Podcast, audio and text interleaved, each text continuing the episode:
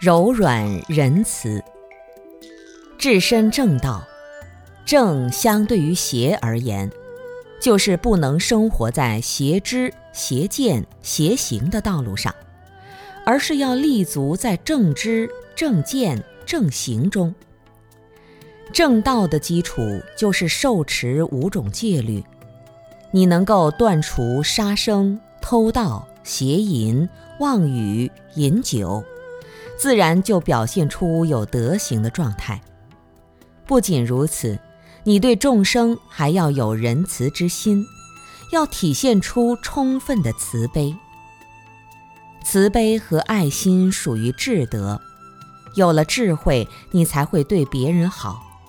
如果你没有智慧，看到不顺眼的人就会吹胡子瞪眼，表现出仇恨的样子。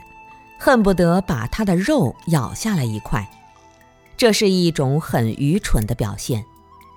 凡夫面对逆境为缘，往往不自觉地呈现出带有伤害性的表情、语言，这都属于不正的行为。